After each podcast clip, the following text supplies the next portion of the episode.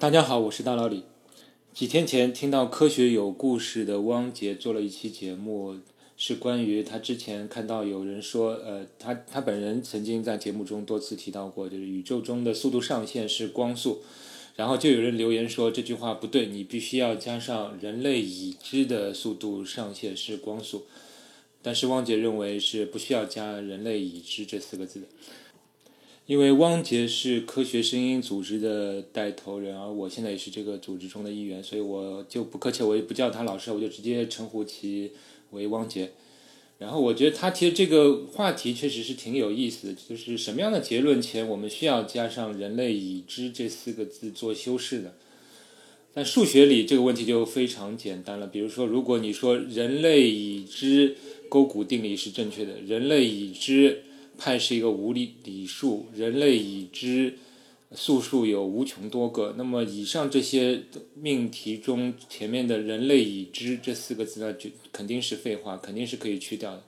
因为我完全可以肯定的跟你说，这不但是人类已知，这也是外星人已知，甚至没有人类之前也是这样。人类如果灭亡之后仍然是这样。所以这些命题之前就不需要加人类已知，因为这些都是已经证明过的命题。而证明过的命题，我们之所以能认可它，不光是人类已知，是因为我们的的基础，我们认可我们推理得出这些命题的基础是有一些公理和定义。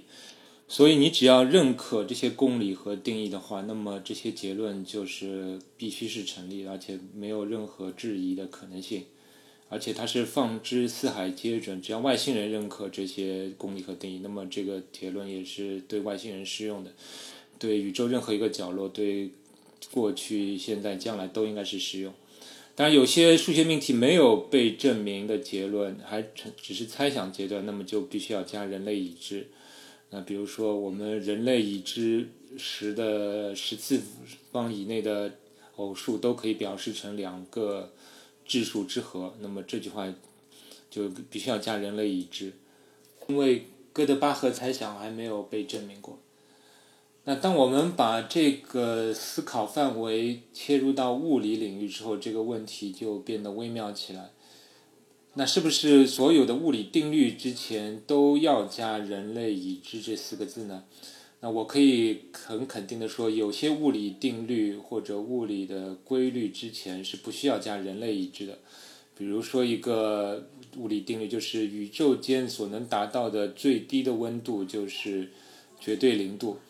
当然，这里达到其实还是不太确切啊，应该说是理论上你能无限接近绝对零度，但是你永远不可能达到绝对零度。那我为了简单起见，我就说宇宙间所能达到的最低温度就是绝对零度。那么这句话之前是肯定肯定不需要加人类已知的。为什么是这样呢？因为这个温度的定义，就温度我们知道它的实际表征的是一团物质的就热运动的平均速率。那么绝对零度的话，意思就是说，这个物质的热运动已经完全停止，这个分子已经完全不移动了。这已经是，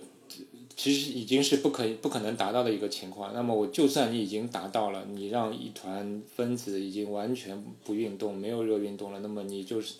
我算你达到了绝对零度。但是你达到绝对零度之后，你怎么再给它继续降温呢？你比不动。之后还有更不动的情况吗？这不可能出现的。所以说，宇宙间可以达到的最低的温度就是绝对零度，这个是不需要加人类已知的。如果你认为你还要还可以达到更低的，那么你你谈的问题肯定跟我谈的不是同一个问题。你的温度肯定不是我说的温度，你说的绝对零度也肯定不是我说的绝对零度。所以这个命题之前是不需要加人类已知的。那我们这里会看到，其实这条物理定律跟数学中的定理其实有一些类似的情况出现，就是说，我们也是从一些公理和定义之间来推出了这条结论。这个定义就是我们定义温度是表征一团物质的热运动的平均速率。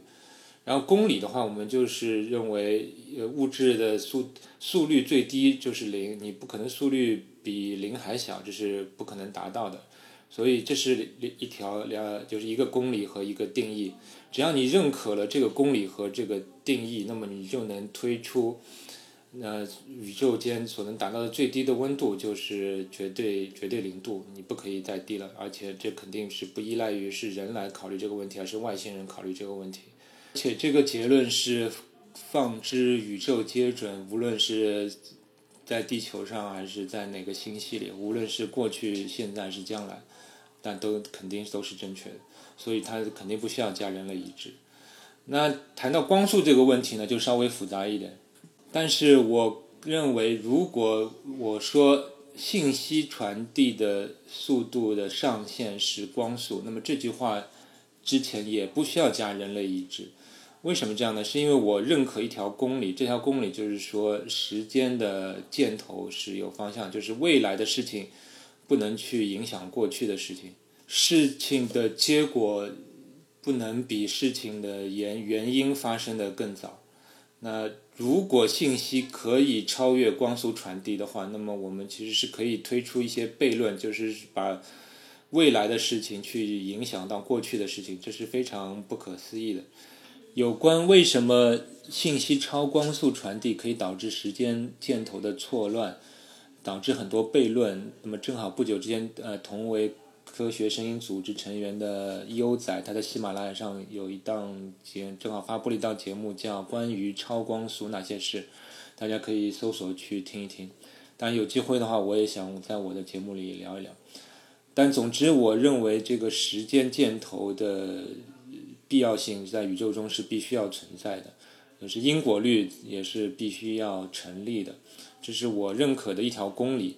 那么因正因为我认可这条公理，而如果信息超光速传递又会违背这条公理，那么所以我认为信息是不可能超越光速来进行传递的，而且我就认为这个命题之前就不需要加人类已知了，因为我认为因果律的成立是放置宇宙皆准的一个公理。那如果你你认为必须要加人类已知，那么这也就是说你肯你是反对因果律的成立，反对时间箭头的存在，那它就是另外一个问题。那我们要讨论的就不是不是信息能不能超越光速，而是我们这这个因果律是否成立，这个公理你认不认可的问题。所以最后我想说的是，任何一个数学或者物理定律的成立。它必然是有一些先决条件，这些先决条件就是所谓的那些公理啊，那些定义。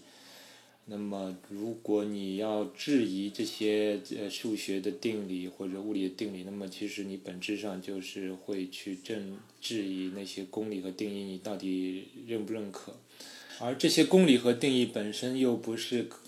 呃可以被证明的，就是说它们都是一些所谓不证自明的道理。所以围绕这些东西你去辩论的话，就是很没有意义的一件事情。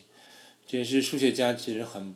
没有很不喜欢去搞辩论，他们不会说什么不服来辩这件事情，他们只会说你不服那就请自辩。现在有很多网友喜欢质疑或者挑战权威，挑战一些已知的一些结论。那么这种精神是好的，但是我希望你在质疑或者挑战之前，你先把。数学家或者物理学家得出这个结论的前因后果搞清楚，你要搞清楚他们你到底在质疑什么。而有些物理规律如果它不成立的话，它就会违背绝大多数人认可的一些公理，所以这些物理定律之前就不需要加人类已知。总之，你可以去杠，但是请你在杠之前你自己要先做足功课，要去杠一些无谓的事情而浪费了自己的时间。好了，那么今天就到这里，谢谢。学声音。